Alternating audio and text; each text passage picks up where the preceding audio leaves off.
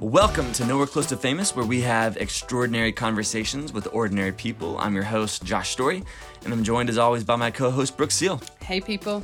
And we have a fun new segment that we're releasing today where we thought that at this point in the podcast, uh, it'd be kind of nice to know a little bit more about the Nowhere Close to Famous crew. Because we're, we're a fun bunch. We really are. And so, first on the docket is our producer, Ray, which we're excited because most people don't even know that Ray exists. They don't, but without Ray, you wouldn't be hearing this podcast. Absolutely. He's a talented guy. He's so gracious. He um, grew up in the Hollywood area and is one of those rare people that can really show validity to both Glee and Pitch Perfect because he has show choir background, a cappella background, um, and he's just super talented guy. We've loved getting to know him, and we think you will too. Absolutely. So, without further ado, here is our conversation with Ray. All right, Ray. Welcome to the podcast, man. Hello. Thank you for having me. Which it's funny to welcome him because he's in the room every time. Right, time. totally. So Ray, this show would not happen without Ray. He is the guy that hooks us up with all things producer esque stuff. Mm-hmm. If you are an armchair expert fan, he is the Wobby Wob of he nowhere is. close He to is our famous. own in-house Wobby Wob. Yeah. So Which would make you Dax and would make me Monica. I I welcome that Yeah. comparison. That's Yeah. super nice. Uh, anyway, dude. Um, yeah. Stoked you're here, man. Stoked to have you on the mic. So many things I want to talk to you about. First things first. Where are you from? Absolutely. Yeah, I am from Burbank, California.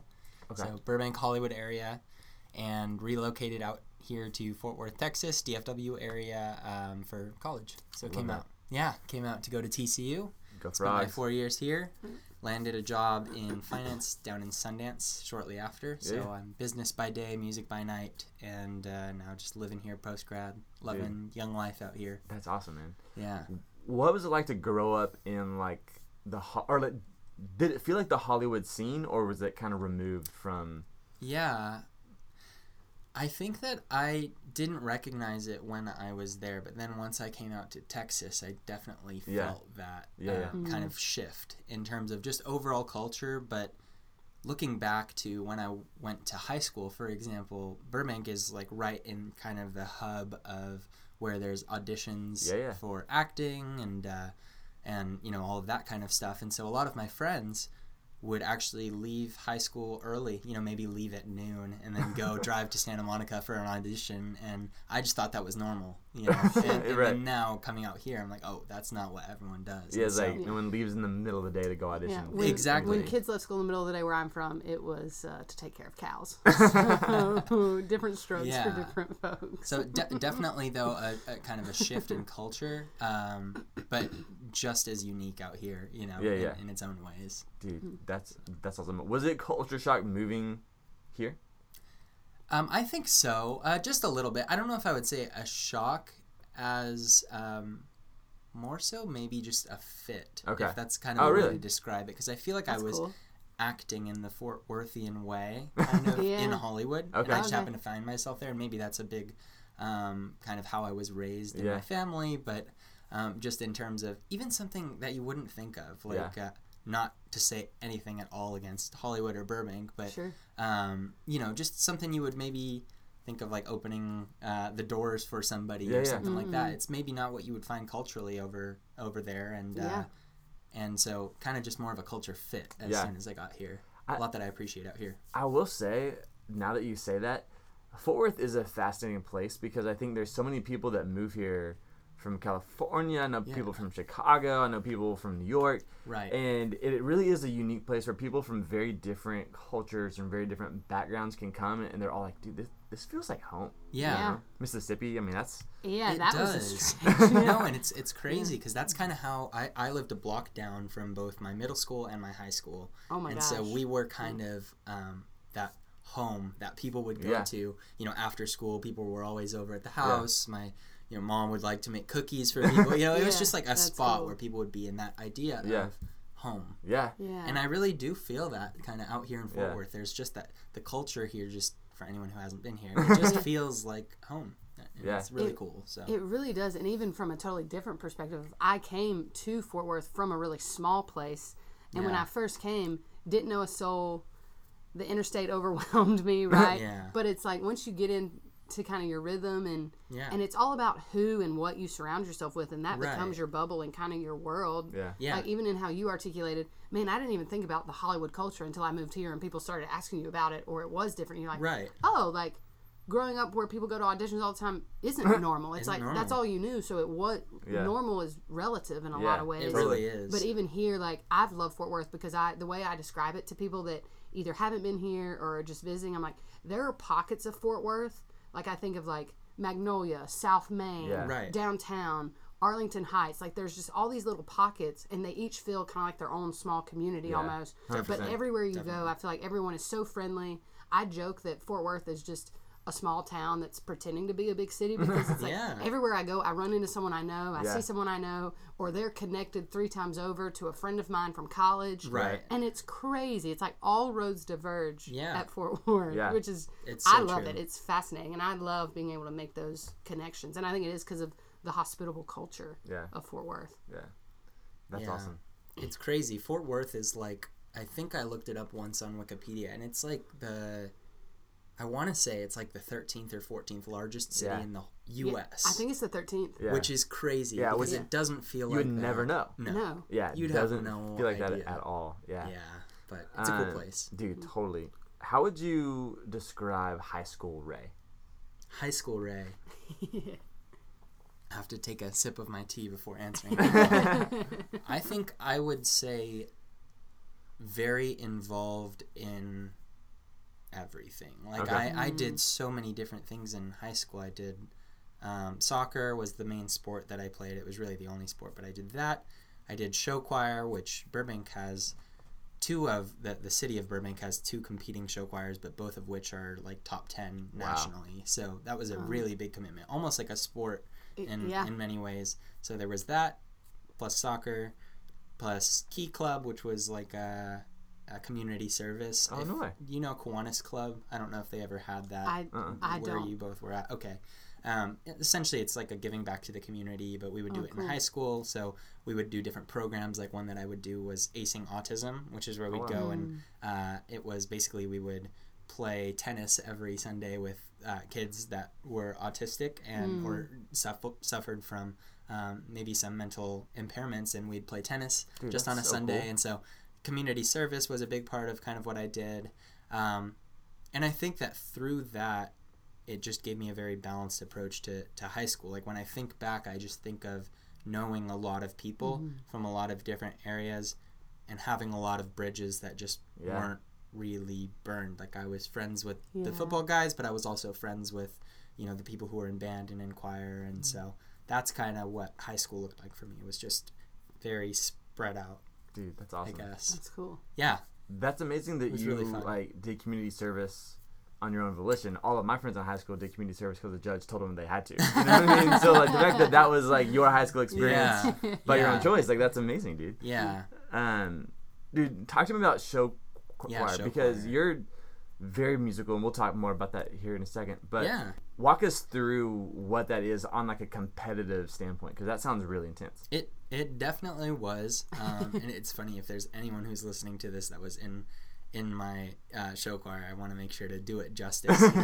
So um, truly, it was like a like being on a sports team in high school. Um, pretty much uh, every day or a few times a week at least, there would be three or four hour long rehearsals after school. Oh so you'd gosh. have to plan your homework accordingly, and then if you played a sport as well, then you'd have to balance out sometimes cutting out of practice early to make it to show choir rehearsal or showing up to rehearsal late um, you know based on kind of what the need was at that point in time uh, both uh, burbank InSync and Burroughs Powerhouse are the name of the two Of course Uh, they are. the two show choirs. Yeah, Which we kind of go in? back and forth. I was in InSync, and uh, we both kind of claim uh, having being responsible for the creation of the show Glee. So where No the, way. Oh. where the inspiration came from, kind of came from Is, the is Glee an accurate picture of your high school not at experience? all. Not at all. No, but I remember Powerhouse actually was able to be on Oprah. So Oh, it's, no way. so our our uh, Ah. Choir was pretty jealous of that, you know, back in the day. But Sweet. super intense competitions just all throughout the coast of California is mainly what we do, and then Wow. we do one out of state each year. I think that um, the first year that I got to go, uh, we went to Canada. Actually, we went to Toronto, so that was super Oh, no cool just in high school to be able Yeah. to do that. And then Yeah. um, Chicago and one other place. Yeah. But really intense. The competitions would be, um, you know, almost a full day long because Wow. there's all these different divisions of some are, uh, you know, all men's choir, all women's choir, mixed choirs Yeah. at different levels, kind of like JV and varsity. And Yeah. so it would go on for quite a while. So are y'all singing like pop songs like they do on Glee? Or yeah, so that I guess that was what made our show choir. And I'll have to show you a video Yeah. sometime. But what made it so unique was that at Burbank, what we do, and maybe it was just because it was so dense with industry, right? And Hollywood was right there, so Right. everything Yeah. was turned into a production. Mm, And so what you think of, what you think of when you think of show choir is like, Yeah. hey, I'm singing, you know, since you've been gone, and we're and then it's like, cut. Now we're moving to the ballad, and Right. that's kind of what you think of in your head. yeah, yeah. Sure. Um, but really, what it was is the person who was in charge of making the arrangements, and our director is phenomenal. Um, they would put together these sets for us. So you had 20 minutes in your competition set, and what they'd do is they said, "Hey, we have 20 minutes to tell a story. What can we do?" So they'd create characters. They'd create a, a story arc that would happen within 20 minutes Yeah. we had one of our i think it was my sophomore year in high school we had skrillex in our show choir set No way. and and blacklight and we all glowed in the dark um, and you know it was part of the storyline it was like prodigal son actually was No the, way. kind of the theme of it and so yeah but it was it was like a robotic futuristic toy version of it and anyways they would tell these little these stories that would happen within 20 minutes and so rather than it just being a few songs back to back to back it turned into this full-on production which was Yeah.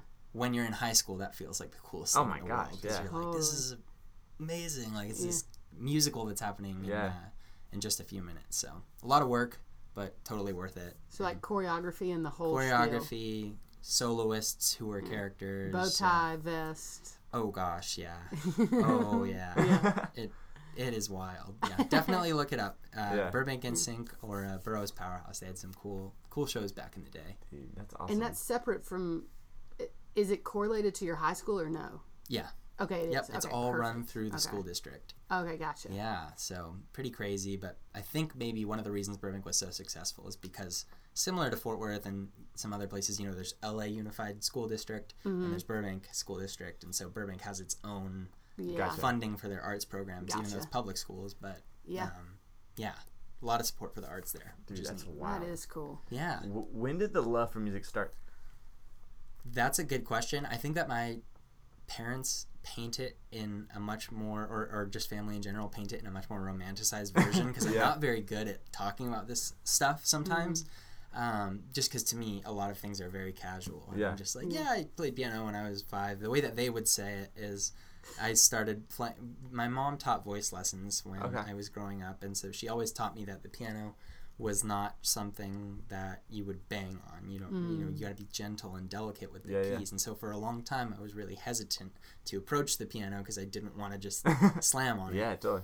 And so we had gone and seen Finding Neverland, uh, mm. the Peter Pan Yeah, yeah. movie, and one of the songs in it is "Clocks" by Coldplay. Mm-hmm. And so that, so I was five at that time. We came home. I sat down on the piano and very delicately started kind of plucking away at the melody of clocks. And so I think that mm. they were like, "Whoa, what's what's going on?" Because he hadn't read sheet music, hadn't really heard anything, but he could No hear it. way. And so dude. it's not that I was playing it perfectly. I wasn't, you know, Mozart over on the Yeah. piano, but the idea was he can hear it, so let's get him plugged into some lessons. Wow. And so Well, that's a gift. Not everyone can do that, yeah, like dude, at all. For real. thank you. Um, I guess I don't know. I guess I just don't think I, the way that I picture it is just not in that romanticized Yeah. style because I never never thought of to you, it it was like just that. natural. Yeah, it's Again, just kind like of that was just normal what it to was. you. That was yeah. relative to you. That was just just another No, day. and Like, it oh, this fits sounds right cool, in. and I can Totally. find it, and here here it we go. It fits right into that kind of relativity Yeah. because it, it to me that's just what it was and so from there i branched into playing uh, the keys and got put into some lessons where i was kind of classically trained but it was always kind of going back and forth for me because i my biggest problem in all of that is that eventually i would get to a point where i just didn't want to i just I could understand the theory behind reading the music, but I just didn't want to play what was on the sheet music. Ah. I just wanted to play by ear. Yeah. And so, hmm. still to this day, I mean, I can read sheet music, but it's a much slower of a process for me. Yeah. My brain just kind of thinks differently when I Yeah. come to the piano. I just like to the creative side of it, and I guess I've just kind of always had this natural pull to Huh. create things, whether it be hmm. writing songs or um, in choir, for example, yeah. writing arrangements, you know, and pieces like that. But the creative side has always been what's drawn me. The structured side of it, I appreciate, but I just am not as drawn to that. Yeah. Do you have perfect pitch? Oh, that's a good question. I would say no. Maybe relative. Okay. Because Yeah, like, like if you said sing a C right now, I'm not like that where I can just do that. But I could work it in my head to figure it Yeah. out. Because like I can imagine at like five years old to hear a song and then just to sit down and essentially be able to just pick out the melody pretty quick. Like Yeah. Like there's some sort of like ninja, so, you know, something going yeah, on. Yeah, I'm so so uh that that's a natural gift in its own right to Oh, just have the totally. perfect pitch of just knowing exactly where. And I think it's a gift and a curse because people can hear things so Oh perfectly. yeah, dude. Um That so- anything else falls short. exactly. Yeah. So I, I would say I have relative pitch and that I can work my way into keys and if I hear something I could probably be a couple half steps away, but Yeah. not uh, not perfect by any means. I feel like having perfect pitch is kind of like those people that can't eat cilantro. That like think that, that that think that like cilantro tastes like soap. It's like it's like ah I can't not taste it. I feel like perfect pitch like I, I can't not hear that you're flat. Like can you just be better? Like I just can't I just can't not hear it. Oh, I know. Oh.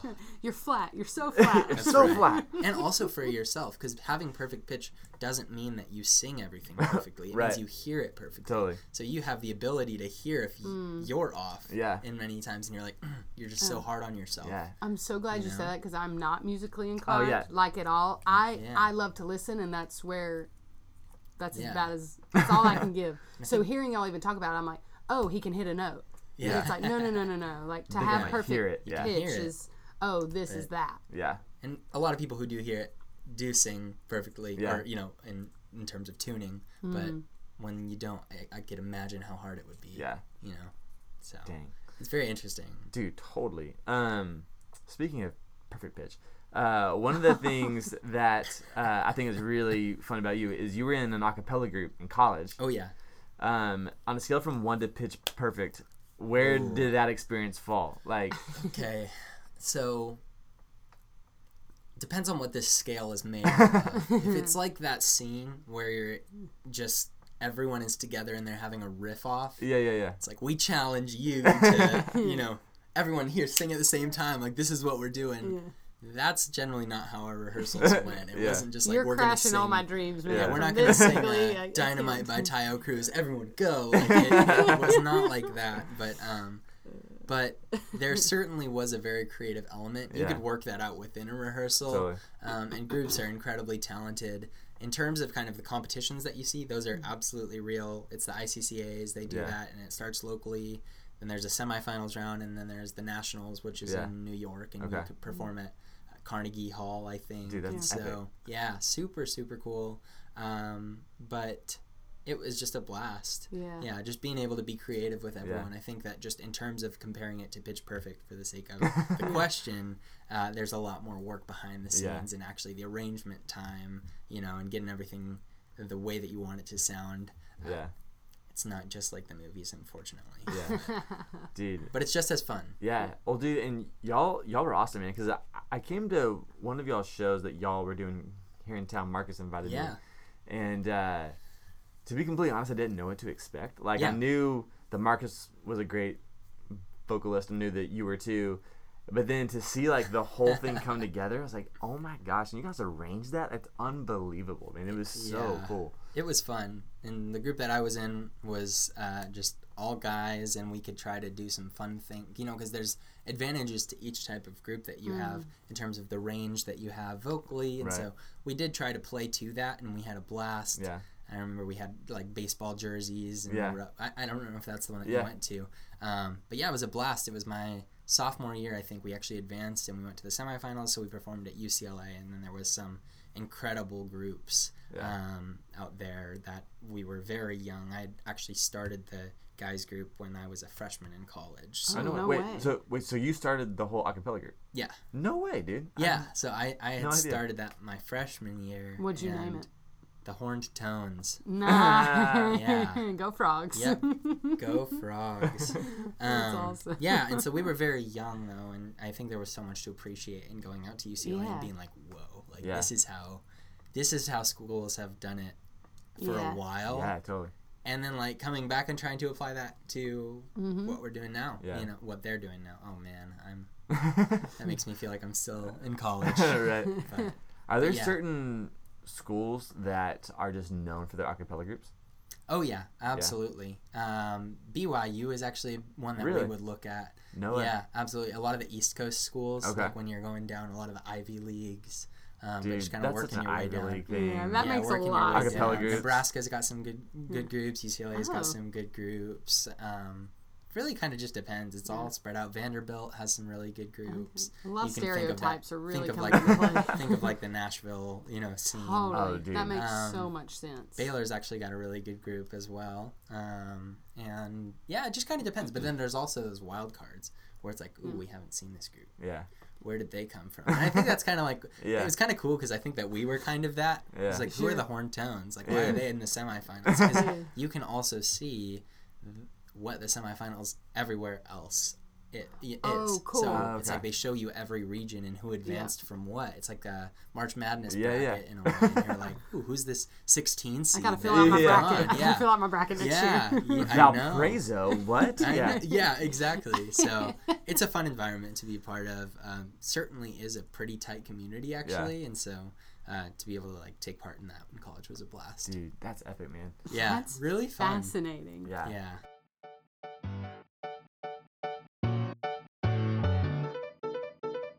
You know, most of us are nowhere close to famous, but it sure feels good when the people that love us make us feel like a big deal. And a great way to do that is with a gift from Our Spare Change. Our Spare Change creates custom, handcrafted jewelry that's created to specifically tell stories. You could get a special date or a meaningful phrase engraved on their stylish cuffs, or even personalize it with a name. Not only that, but they've also got the cutest earrings and rings, and for the dudes in your life, they have tie bars, cuffs, bookmarks, and keychains. We love this Southern California based company and their passion for telling stories. So let Our Spare Change help you and the people in your life share your story by using promo code Nowhere Close to get 20% off your purchase at oursparechange.com.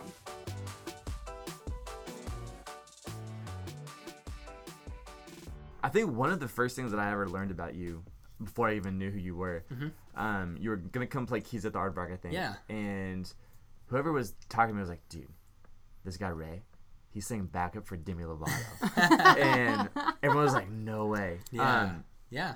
what happened? How does that happen? Yeah. Um, so looking back at it, I think kind of in so referencing it to kind of who I was in high school and just being plugged in with a lot of people. That's how I was outside of the high school friends as well. Yeah. So in terms of my connections in the Burbank area, I got to know a lot of cool people um, from doing music and doing that community service and kept in touch with those people as well. And so one of those people was a producer. He was one of the first producers that I met in the area. His name's Andrew Lane, and Oh, cool. I still talk to him all the time.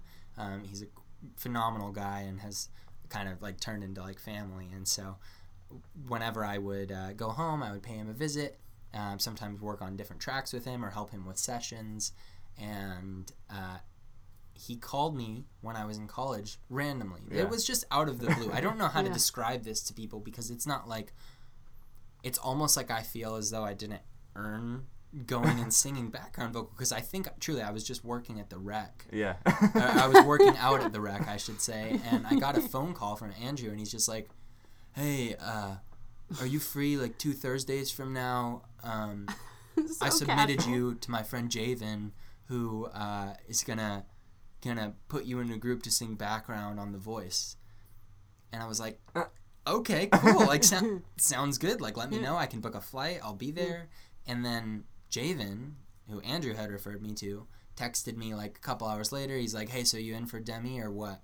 Uh. and that was it. And I you was don't like, say Demi. no to that text. Yeah, and it wasn't even like Demi Lovato. It was just Mm. like, "Hey, you in for Demi or what?" And I was like, "Yes, of course, absolutely." and I started piecing it together, and then it was Demi Lovato, and there we went. no way. And man. yeah, and so I got it turned from there. It turned into a couple different gigs. So first it was The Voice, then we did the American Music Awards, then we did the Jingle Ball, which all of those in their own right Yeah. is like n- n- here we are on uh, you know nowhere close to famous talking about interactions Right. The- when you're thinking of an interaction with someone famous it's crazy because we would be in i remember the first actually looking back at it i think the first one that i actually did wasn't demi i think it was actually little big town and pharrell Oh, it was no a way. combination of the two of them What a And combo. they came out with one of their new songs. It was called "One of Those Days" or "One of One of These Days," I think. And um, you can look it up. It's a great song. But I remember for that time we were in the space that they held us backstage was shared with Ariana Grande's backup dancers, No way. and she was dating one of her backup dancers mm-hmm, uh-huh. at that time. Yeah. And so I remember she came in the room and walked in, just hung out with the background dancers, and we were just all sitting at the table with them. She walked over and was like standing right there and was like, "Does anyone want the rest of this Danish?" And I remember thinking to myself, "I should have said yes. Like, dang it!" I, but I didn't. But you just get so like starstruck. I remember we walked by, you know, Nick Jonas, Kelly Clarkson, just Yeah. a variety of different people who were. Or even uh, in, at the AMAs, there was like Smokey Robinson Oh, bet, and like yeah. some oldies, and like it was crazy to just walk by these people and be like, "Wow, like this is like you have changed the way that we Yeah. listen to music and being kind of there with those people was really a cool experience and then I was like, all right, I'm going back to school now. See ya next time, maybe. Like, and that was kind of Yeah. it. It was a very spontaneous experience. Super cool to be able to sing background and do that. And then it was just back to Fort Worth, back to normal life. You know? Did college kind of feel like a letdown after that? No, no, not at all. Not at all. It's like we said, it's just returning back home. Yeah. You know, just hmm. kind of being grounded again. But it's cool because you're up on cloud nine for a little while, Yeah. And then you come back and it's just like I can't believe that just happened. Like that doesn't Yeah. feel like a. It didn't feel like a real experience. Yeah. But, but it mm. was, and it's definitely motivational. And I think from a creative standpoint, Yeah. seeing people, e- there is that starstruck Yeah. element, but there's also the hey, you're human Yeah. Hmm. you know, and seeing that and actually recognizing that made me want to come back and just c- keep writing songs and keep creating because then I'm like, oh, it's not that far away. Right. Like, Mm. not that that's even the goal. It's just the goal is to keep creating and being Right. human, but that's what they are too, in a sense. Totally. So and that's really like cool that's what makes them successful. It's like Yeah, you've been human in a way that other humans connect to your To. humanness. exactly. Yeah. Yeah. So it's it's definitely interesting, but it was a one heck of a time for sure. Dude, that's epic. Yeah. So, from an artist standpoint, when did you really start your own kind of artistry? I think that kind of my belief is that, or my thought process, I would say, is that all that you need sometimes is just a little bit of a spark Mm. to, to, to move you to be creative or to, to get, you know, sometimes something builds up inside of you and you need that output. And so Hmm. I had been playing music and playing the keys, and I did a little band in fourth grade. It was called In Detention. It was just a blast. It was like fourth to sixth grade. So sixth grade was the tail end of it. And that was right when I was starting middle school.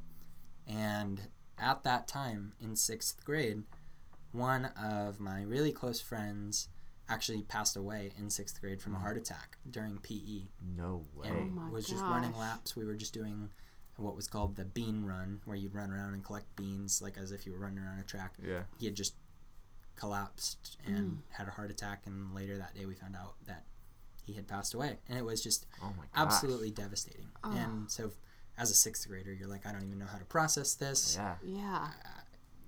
and I just I remember as a community everyone came together and so they Hmm. because it just is so impactful um, especially when a city like Burbank is is tight you know and the fact as I was talking about kind of the school district and Yeah. everything it's like truly the whole community rallied and we put this event at the Starlight Bowl uh, called Rockin' for the Hearts. Because Okay. it was a heart condition that mm-hmm. made him pass away. And so it was a it was kind of like a charity mm. event for my friend who had passed away. And my band was going to perform. And it was one of the last times that we were performing because it was kind of that tail end of 6th mm-hmm. grade is when Yeah, it yeah. happened.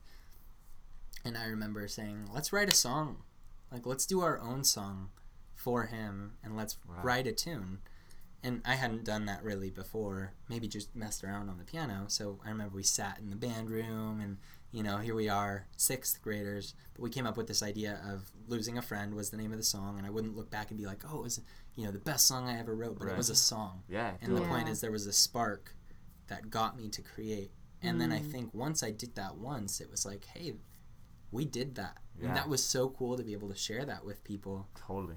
And so from there, moving forward, it's kind of been this whole journey of a lot of my songs right after that was it's crazy. It's not what you would think of coming out of a sixth grader because one of my biggest fears growing up was being buried alive. Mm. Like that was always something I was scared of. And so like one of the second or third songs that I wrote after losing a friend was called Dig, and it was Oh. about someone who was like, "Get me out of here!" Like Oh uh, like basically saying like I'm here in the ground and I need help. So Yeah. dig and um, and so a lot of the first songs that I came Yeah. out with were a little bit kind of like more darker Yeah. and Yeah. somber, and then it took me a while to kind of loop back into uh, just songwriting as a whole. And I would say, Mm. but looking back, I guess that's where it all started. Yeah. It was just an initial spark there, and then just kept writing through middle school, high school.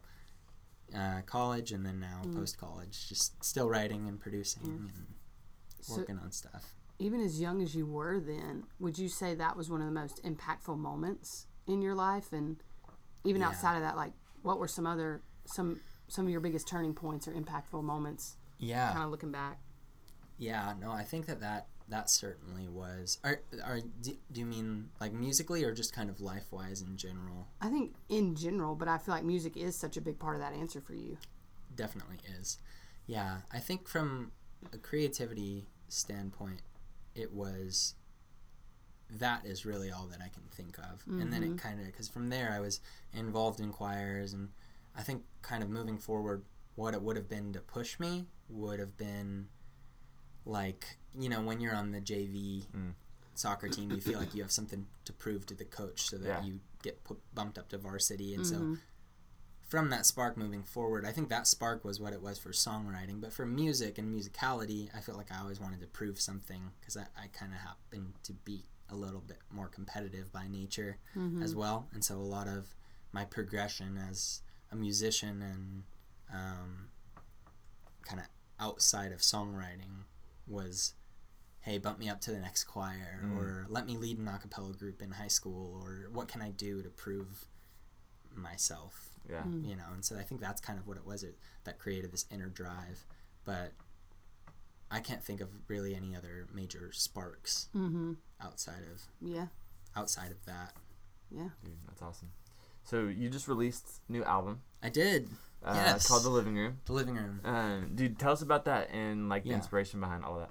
Absolutely. The living room and the concept behind it. So it's an eight song uh, EP. Well, not EP, eight song album. Um, so I guess if you had the record, it would be four on each side, right? um, but the purpose kind of behind the album and the concept is if you listened through my Spotify discography Uh huh. and all of the singles that I had, they're in like totally different realms. Yeah. Like some are more electronic-y, some are more acoustic, laid back, like love songs. Yeah. Some are like Irish jig tunes. Like there's there's a lot to unpack on there, and I love making that, and I think that's just kind of what goes on in my head. It, the creativity there is very inconsistent. The living room though is like a return back home Mm. because the way that that's produced in all eight of those songs, it's just piano, voice, and a little bit of strings. And the purpose behind that is the living room is where our one piano was growing up. Okay. That's where I learned to play. That's where hmm. I would play songs for friends and family if they came over. It's hey to listen to this new original that I came up with.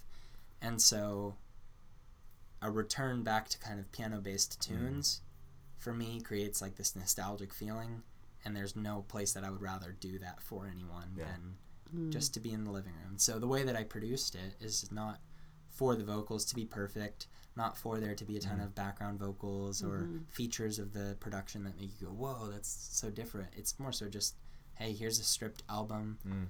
of you sitting in my living room listening and That's I hope you enjoy." Yeah, so that's kind of the concept behind it. It's It's like this is what you would hear if we were just at home hanging out and I'm just playing on the piano in the Yeah. corner. Hey, check out this new song I wrote. Yeah. Yeah. That's Dude, so that's really cool. cool. That's the idea behind it. And I think that in terms of looking at trajectory, that's certainly going to be prominent in the future of my songwriting because I have so much stuff that's just piano based. Yeah. And I knew that I wanted to return home, if you will, Yeah. at some point. Yeah. And I think that there will still be singles that will be random, Totally. you know, country songs or whatever it Right. might be. Who knows? There's no there's no rules when it comes to the creativity for me, but the piano based tunes is definitely going to hold Yeah. significance moving forward. Yeah. That's awesome. And something that you're very humble about, but you, it's all self made, right? Like you produced it, you wrote it, That's right. you performed it. It's it's all you every step of the process. That's right. Yeah. I've had a couple songs maybe out of my discography, maybe four or five, um, that have been uh, mixed and mastered externally. But the production and the creation of all of the parts, and for the most part, out of my maybe 30 song discography, at least 25 of those are completely mixed and mastered by myself as well. So, uh, yeah, a lot of it is basically done through my keyboard. There's some live instrumentation in there, and I definitely want to. You can see if to describe this space to everyone, we're in a studio that's kind of surrounded by different instruments, half of which I don't know how to play, and so I think that at some point in time, I'd love to continue to loop more live instrumentation into the fold. Um, but most of it currently is done through the keyboard, like drum tracks and Yeah. strings and all that stuff. What's your favorite part of the process? Is it writing? Is it producing? Is it the performance? Yeah, I, I there's there's this feeling that's happening when things click and it starts taking shape. Like there's I can hear what's supposed to happen before it happens and I and I can when I'm writing the song down on my notes, um, which I usually just do it on the notes on my iPhone, it's like I can you know put maybe I've got two verses, a chorus, a bridge. I know kind of how the structure of the song is. If I sang to you what the mm-hmm. melody was going to be, you would probably be like, "Oh, okay, that's neat. Like that's Yeah. cool. Thanks for sharing." Yeah. But to me, it doesn't sound like that because in my head, at that point in time, I know what I want the background to sound like too, and Yeah, so totally. Mm-hmm. I'm kind of singing into a track as well, and I can hear what I want that to be, and so I think that's like an exciting moment to Yeah. know what the potential is, but but have the opportunity to still just go in and like produce that because I think that there are times once the production starts Yeah. where you kind of do hit some walls sometimes and you're Yeah. like why is this not sounding the way it does in my head You but that feeling of what you think it could sound like kind Yeah. of produces this like dopamine release or something it's got Dude, it, totally. something like that you know and it just makes you feel really full yeah. so Dude, that's awesome. it's cool Is there uh is there a plan to tour after like o- Oh my obviously once like gosh, COVID's yeah. over and stuff like that? Like, do you do you play live often? yeah i i hadn't gotten plugged into the fort worth space Yeah. and I think that part of it is because of the discography, Mm. right? So for how am I going to do a full on like Irish jig, like right. Yeah. Yeah. with half of the stuff that I, I don't even play the instruments, I would have to perform to a track, which to me felt not as authentic. 'cause- Yeah. Yeah. So I was like trying to picture, and I think I would I was just trying to picture how I would do that, and that's why I think that the living room is so beneficial as an album because that's an album I can go and play every single one of all eight songs. Plus more songs that I've written that'll be on future projects. Right. But that I could build a set and go Yeah. play somewhere now. And so I think I was just trying to figure it all out pre-COVID. I think that post-COVID, definitely starting off with just some open mics and maybe Yeah. some restaurants, bars in the area. Mm-hmm. Uh, touring is a scary word, and it's a word that I haven't thought much in that capacity Yeah. about right now. I have actually had some people like ask about that before. I just don't know that I've applied enough of my Yeah. mental headspace to that yet. So Yeah. Sure. not to rule that out of the equation by any means, Yeah. but I would say right now I'm just enjoying creating Yeah. and producing and just saying here, listen to the new tunes. Yeah. Yeah. And if anything ever got enough traction to lead to that point where I would feel confident actually going out to a place that wasn't Fort Worth Yeah. Mm. um, and just kind of you know mapping out a few different places. I would love the opportunity to do it, just Yeah. not there yet. Yeah. So Dude, that'd be epic, man. It'd be, it would be fun. after hearing the uh, album, like, it'd be really cool to go to a space and like see you play that live because I feel like it's Yeah, there's some the whole essence is kind of like let's just sit in a room Yeah. and hear some songs, just like the good old fashioned way. Yeah, and I think that with my my style, like I, I remember I I would always uh, even just still I look back and in whether it be the choir or the horned tones Yeah, or yeah. whatever it is, there were so many people with just incredible voices that I would Yeah. like they have way better voices than I do. Like Yeah. I I like to just try to like write stories through my songs and um, I don't do like too much flashiness, Yeah. but I think that that's something that translates well to being live. Is it's just like this is a live sound and Right. We're just here sharing that story together. You know what I mean? But sometimes when you listen to a recording, you're listening for the flashy high parts Dude, or totally, the yeah. cool things that people do vocally. So it's definitely an interesting contrast, live versus Oh studio yeah, dude. recordings. like you can get away with so much live that you can't in the studio. You Yeah. know, because there's like Yeah. a level of like you're present yeah, in the moment. definitely. You know, like even like messing up, like stuff like that oh yeah, can be really endearing because oh cool, we all just experienced this together. yeah. But if you heard someone hit a wrong note on an album, it's like, well, Mm. what? You and then you produced. Yeah, that. and then you release somebody that? had to say that was okay. right, totally. But yeah, I no, I agree. I remember one of my favorite moments of any concert I had been at is I went to um, Adventures of a Lifetime Coldplay, Mm-hmm. and Chris Martin ran out on the catwalk and he ran all the way down. It was this huge production, and the Yeah. first line he forgot the lyrics to his song, Yeah.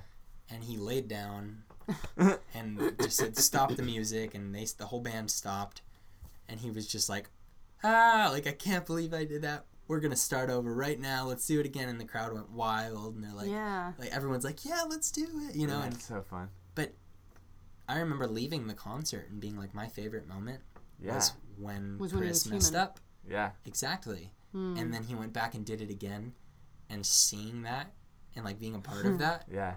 was so cool. And so I think that sometimes, as a performer, people are most devastated when their voice cracks. But sometimes the audience goes, "I loved it most when their voice cracked." Yeah. Like I Yeah. loved hearing that Yeah. they weren't perfect. It's being a part of it, like it's that human piece of it. It's like, Yeah. oh yeah. That's a very human thing. Like sometimes our voice Mm. cracks, sometimes we Yeah. forget the lyrics. I do that sometimes- too. Yeah, totally. You know. Um, when you think back to all the different shows that you've played over the years, whether it's a cappella group or Mhm. choir or your own stuff, Yeah. um, what is your best show and what's your worst show?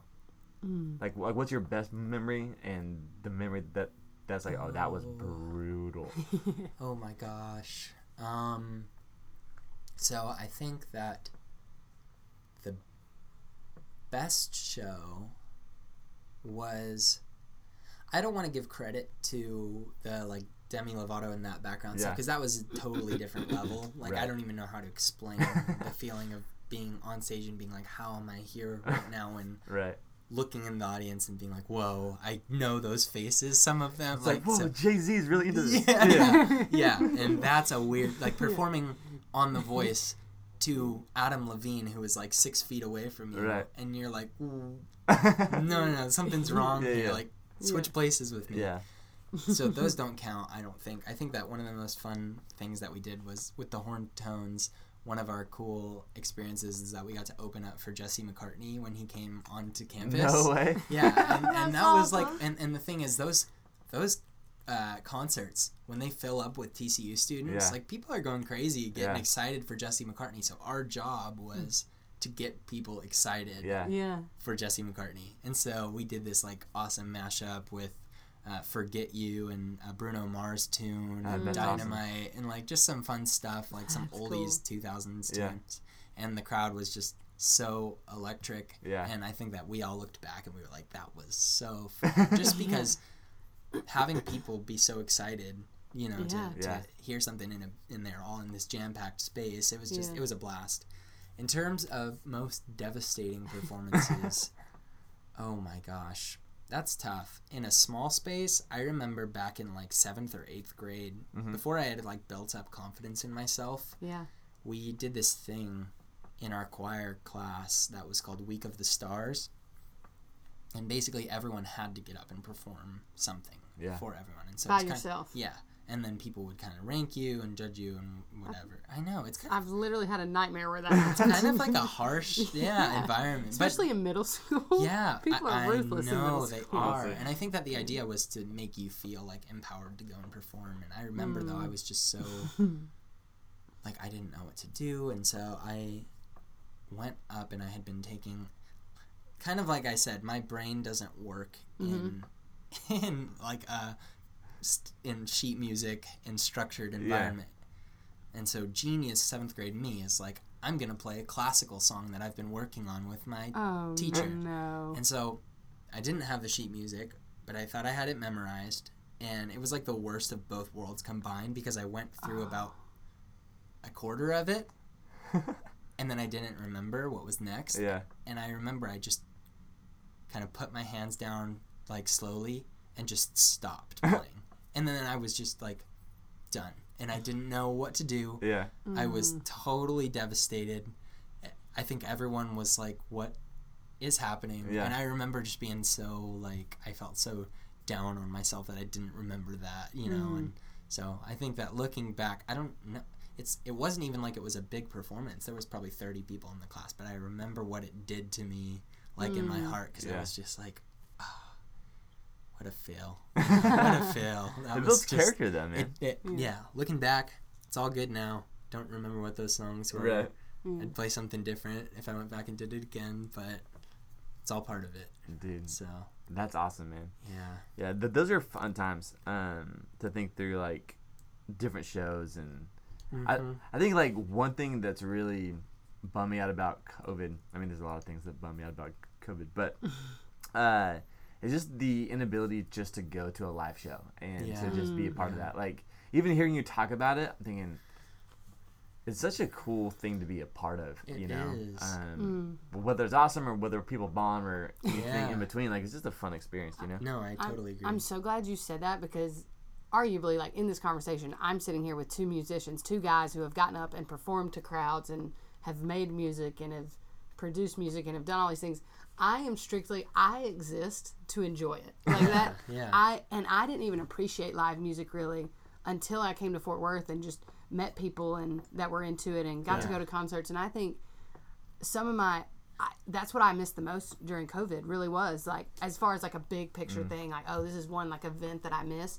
It's Yeah. live music because I think every anything creative is vulnerable because you're saying, Right. hey, I created Right. this and now you get to judge it. You get to decide Right. if it's worth listening to, if it's worth Totally. buying, if it's Totally. worth reading. Right. And music, especially, I think strikes such a core with people that I would argue music's one of the most vulnerable. Oh yeah. Because think about it, like a spoken word poet's not going to sell out Airline Arena, like or never Carnegie know. Hall, right? Well, on average, know. on average, right? Yeah, yeah. On average, right?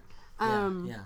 but like musicians do it all the time and, Yeah. and the bar is so much higher and, and and we were even talking about before we turned the mic on we were even having a conversation about the algorithm on spotify and how it's so based on likes and how long you listen and all of these Right. things but i as just an enjoyer of music i so admire and appreciate i just love when people get up and perform and and I think it's so it's such a sweet thing to be a part of just being Yeah. an audience and my favorite parts as just someone that is strictly there to enjoy it and to take it in Yeah. is when the performer shows you the human part of them and like banters with the audience Totally. or makes a mistake or Definitely. their guitar's out of tune or that you know and Yeah. or they Oh my gosh, slip yeah. on stage even and just yeah. or like I got to see uh, Maggie Rogers play in Dallas and I think Maggie Rogers is a phenomenal talent Yeah. She and like watching her just like totally be herself and Yeah. dance kind of in a goofy way Yeah, Right. yeah, right like yeah. shout out to maggie if you find this love you so much Right, but right. she had like one move and that was Yeah. her go-to move and i just felt so close to her in that Yeah. moment i was like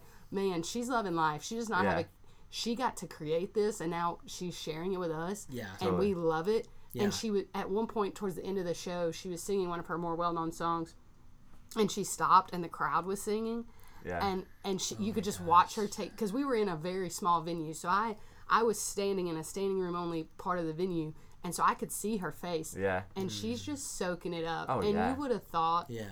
i mean that's It's like the greatest thing isn't ever. that cool Surreal and um vulnerable vulnerable memory. Yeah. I'm a big fan of Adele. I think Yeah. Adele's one of the most gifted people, and so I Are watch saying her. vulnerable because you think that's like a hot take, or no, no, no, Adele's uh, no, no. She's phenomenal, but I'm getting there. I'm Okay, getting okay, yeah. There's a story.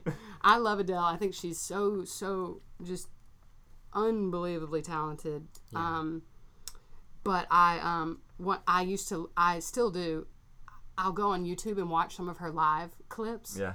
And there's a there's clips on YouTube that have gone viral of her singing in um, Royal Albert Hall, which is like a very famous venue in London, Oh, cool. and it's like really prestigious. And she sold it out, and this is when Twenty One went really big, and she was doing like the world tour for her album Twenty One, Sure. and she she does really long intros to her songs. Like she talks a ton to the Yeah. audience. That's kind of like one of her go to things at her concerts. Got it. So she does this whole big build up to explain what some someone like you means, Uh-huh. and she talks about it, and she like shares, and she's kind of goofy, and then the piano starts, and she just turns it on and just starts to sing, and in the last chorus she stops, and the crowd is singing to her, and she is weeping, oh just like, gosh. and then I'm sitting there on YouTube, I'm weeping, and I'm literally crying, and I went back the first time I found the video, I watched it half a dozen times, Yeah. and that's how I became like a true like fan of Adele. Like I'll sell a kidney oh to my go to go to one of her shows and Yeah. get a good ticket. I I think she's a phenomenal talent. She but is. as silly as that story is, Oh my gosh. Yeah.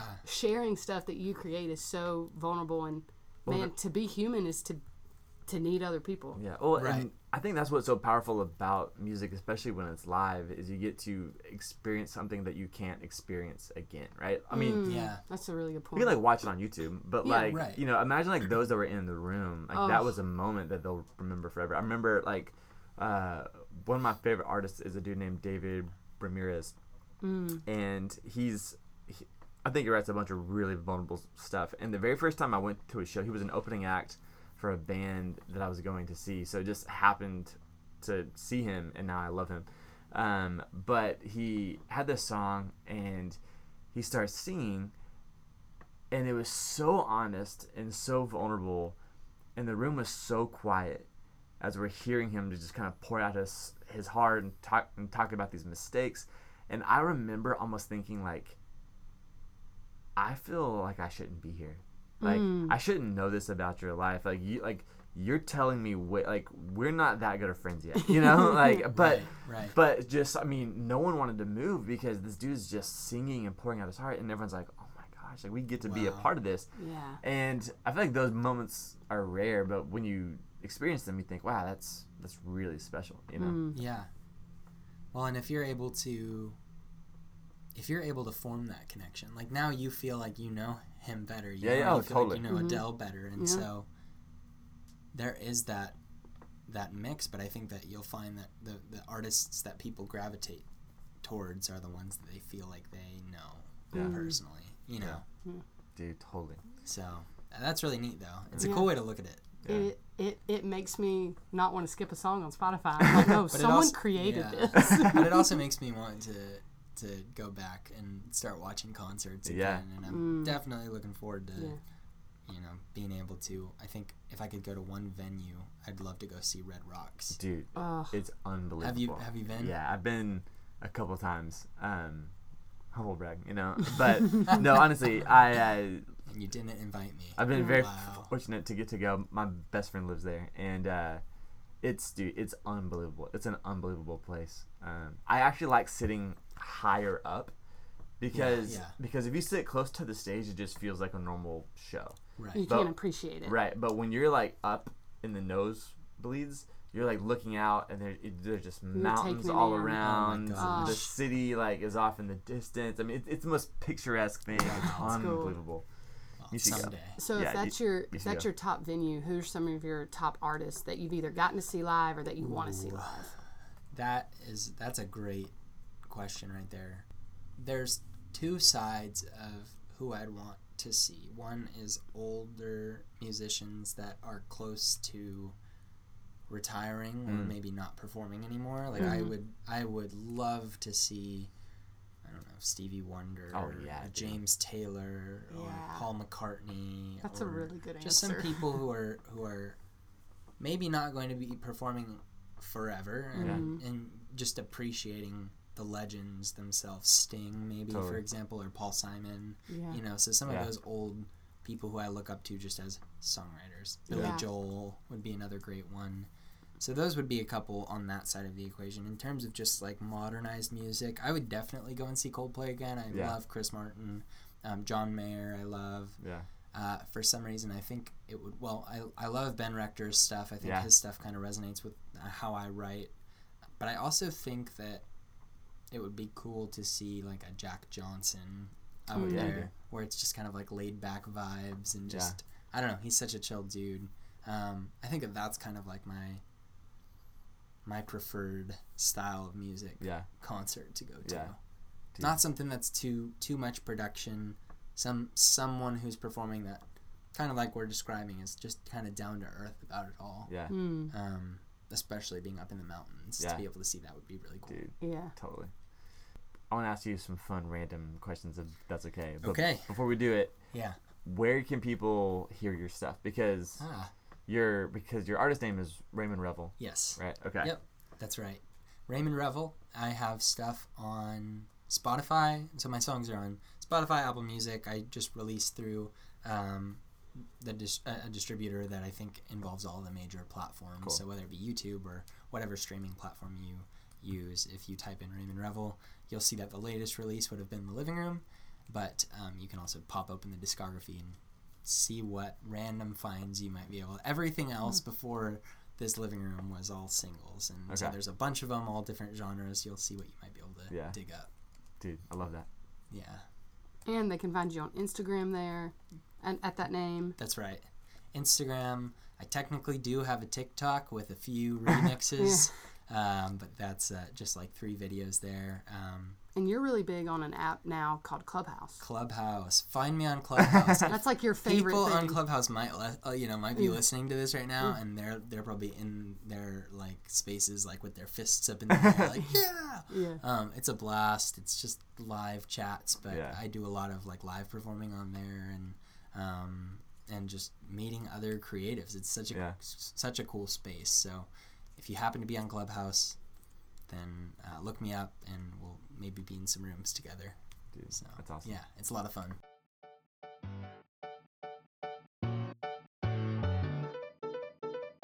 Josh, Yes. I have to tell you about my most recent golden ratio moment Ooh. because it was it was amazing.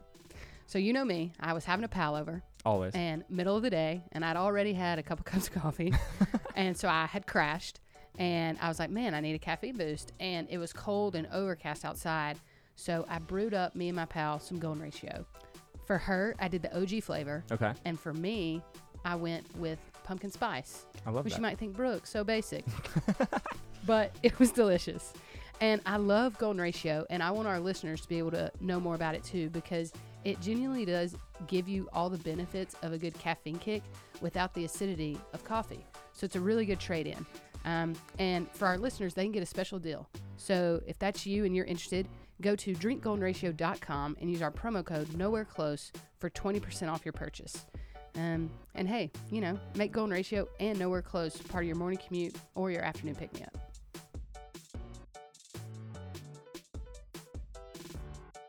Okay, let's talk um, oddly specific love languages. Oh, What are yours? What makes you just feel so uniquely loved?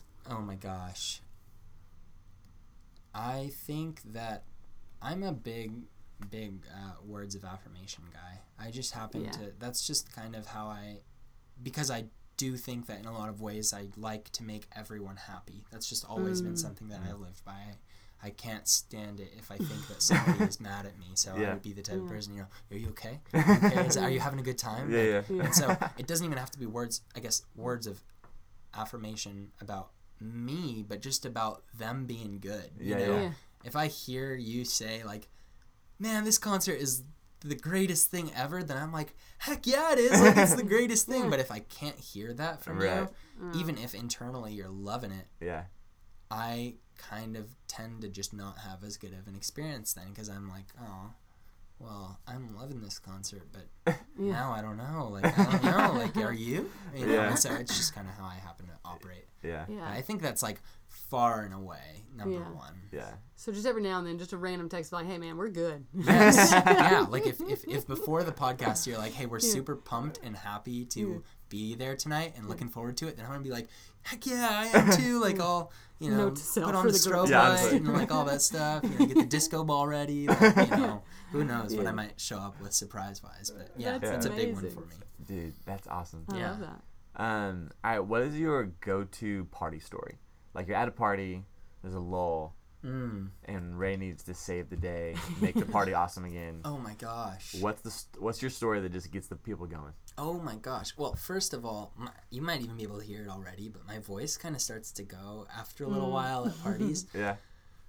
So, firstly, I'm probably not the person that you want, like, trying to bring back to life, because at that point, you're like, what is this guy saying? Like, I'm the type, like, it's like, like hey, everyone I'm has to get Raymond. You know? Yeah, I'll be like, hey, I'm Raymond. And like, hey, Brandon, how's it going? I'm like, I'm not even going to try it. Like, that's fine. Or like, then I started shortening it. Yeah. You know, hey, I'm Ray. And it's like, hey, Greg, how's it going? I'm like, I can't do this. It's just 'cause, like, my voice is not loud enough to actually tell a story in the first place. Um, but if I were to tell a party story, oh my gosh, I there's a few that I'm I'm gonna t- I'm oh my gosh, I don't We can cut it in post if we need to. I I this is this is so funny, but looking back at one of the very first uh, mixers that I ever went to at- in college. Uh-huh. I it just it just did not go in any way shape or form the way that I thought it was going to go. Oh, so Oh, let's no. just describe briefly what happened. so I'm ears. firstly it was it was blind. So I didn't Yeah. know who I was going Oh, with okay. until the day of. Second of all, I did not I mean did not have any, you know any drinking, anything mm. like that until I was 21. Yep. And so this was freshman year, way before mm-hmm. I was 21. And I just thought, I don't know, I was such in still like a high school mindset. So I remember Yeah. it was blind. I went to go meet this person. I was wearing like a suit and like sunglasses. Like, why am I wearing sunglasses? like, I don't know. I just didn't look cool at all. And I remember picking up this girl and and we walked out to everyone else to take photos and she was like oh this is kind of weird like it's like prom and i was like oh like i don't know what vibes i'm getting right now but it's probably not like hey let's go have a good time. Like i don't know it just was just kind of a strange feeling. Anyways so we we go to the event and it's like starting to be nighttime and it's like five or six. And the first thing we do when we get off of the bus is that you know for anyone who's under 21 when you go into the mixer they put x's on your hands so that Yeah. you can't obviously go and get anything. Right. So i don't know how this happened but i guess i was just kind of like standing on the outskirts You hands crossed marked. Yeah. and uh, my and my date at the time we had walked in and again vibes are kind of weird just for Sure. painting the picture Right. so i think she was with some other girls and was like we're gonna go off and you know go put our stuff down or go use the restroom or something like that i was standing with my hands crossed next thing i knew i was getting yanked by the arm and one of the security guys was like you're out of here And, like he thought i was rubbing the x off of my hand No. but i was just standing with my hands crossed.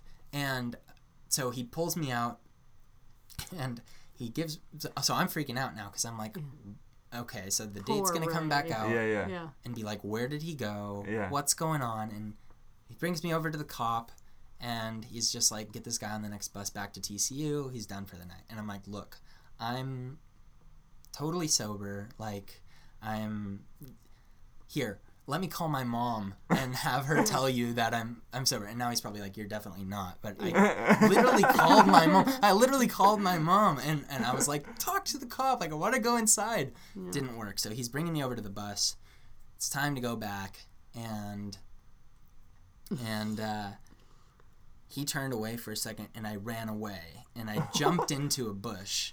No. Yes, I way. jumped into a bush, and and so now, now what do you do? Because now, um, You now, really now he's looking around like, where did this kid just go? And I'm sitting in the bush like, well, shoot, I have no idea. And this is all within like the first 30 minutes of arriving at the event. Like I got, I went in, they put their stuff down, I got kicked out right away, and here I am in a bush now. And so I was looking back And at your the mom's bus. already- you've My already mom- phoned I've a already friend. phoned a friend. Like I'm running out of things here. So I remember looking at like the side of the venue, and there was a side entrance Oh to get back in.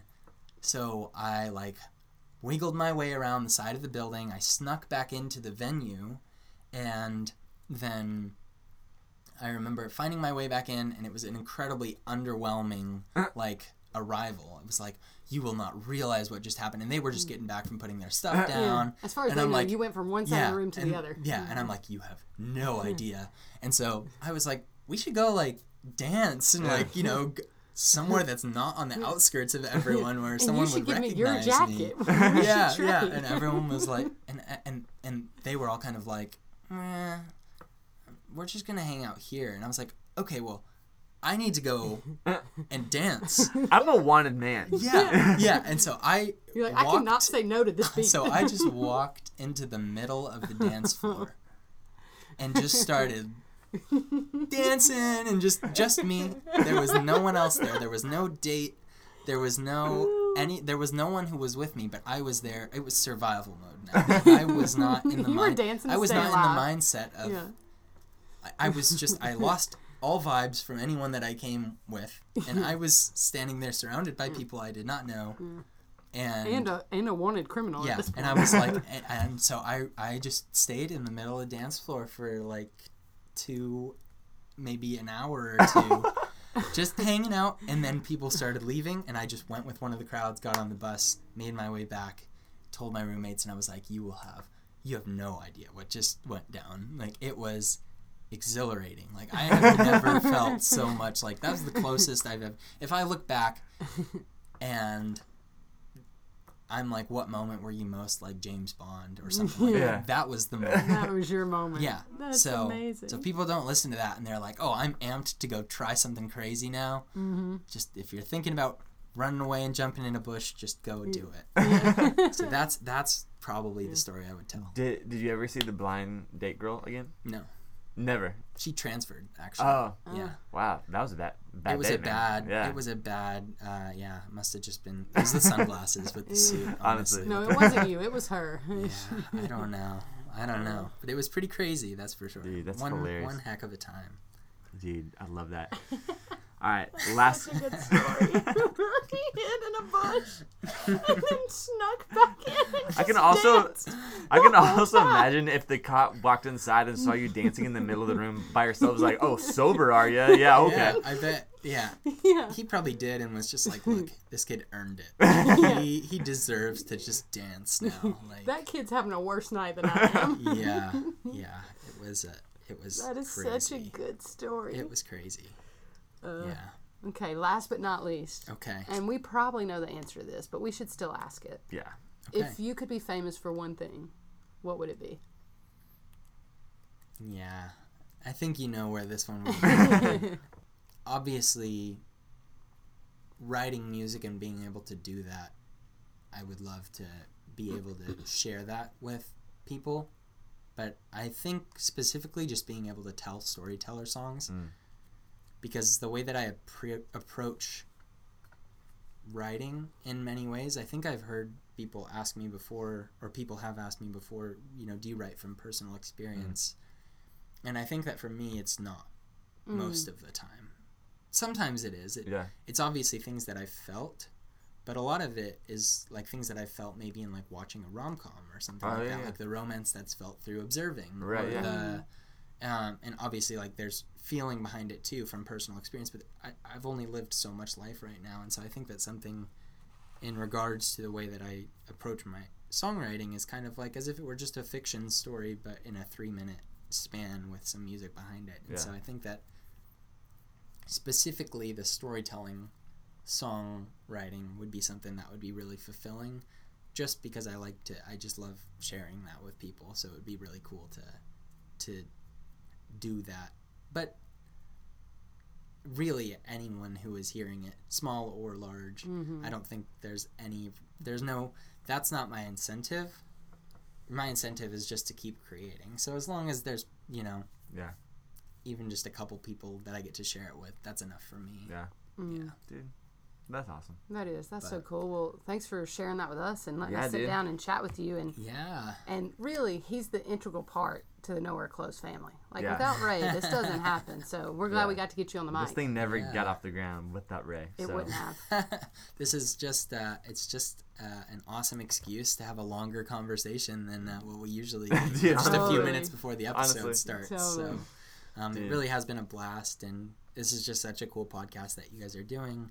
I'm excited for hopefully season after season just to see the progression of where things go. I'm glad I made it on. Is, will this still be season one? Oh, yeah. oh yeah, man. Yeah. All You're- right. So we made it on season one. That's big. um, but yeah, super stoked just to see where this continues to go. It's really, really cool what you guys are doing here. So Thanks, thank dude. you for having me. Yeah, man.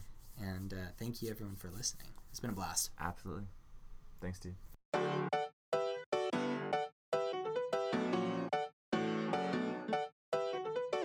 Well, we hope that you enjoyed our conversation with Ray. And if you did, plus, if you'd like to hear more about the rest of the Nowhere Close to Famous fam, we have those episodes coming in the next couple weeks. So make sure that you hit subscribe so you never miss an episode.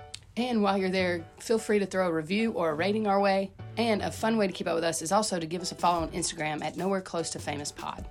As always, thanks for tuning in. Stay ordinary.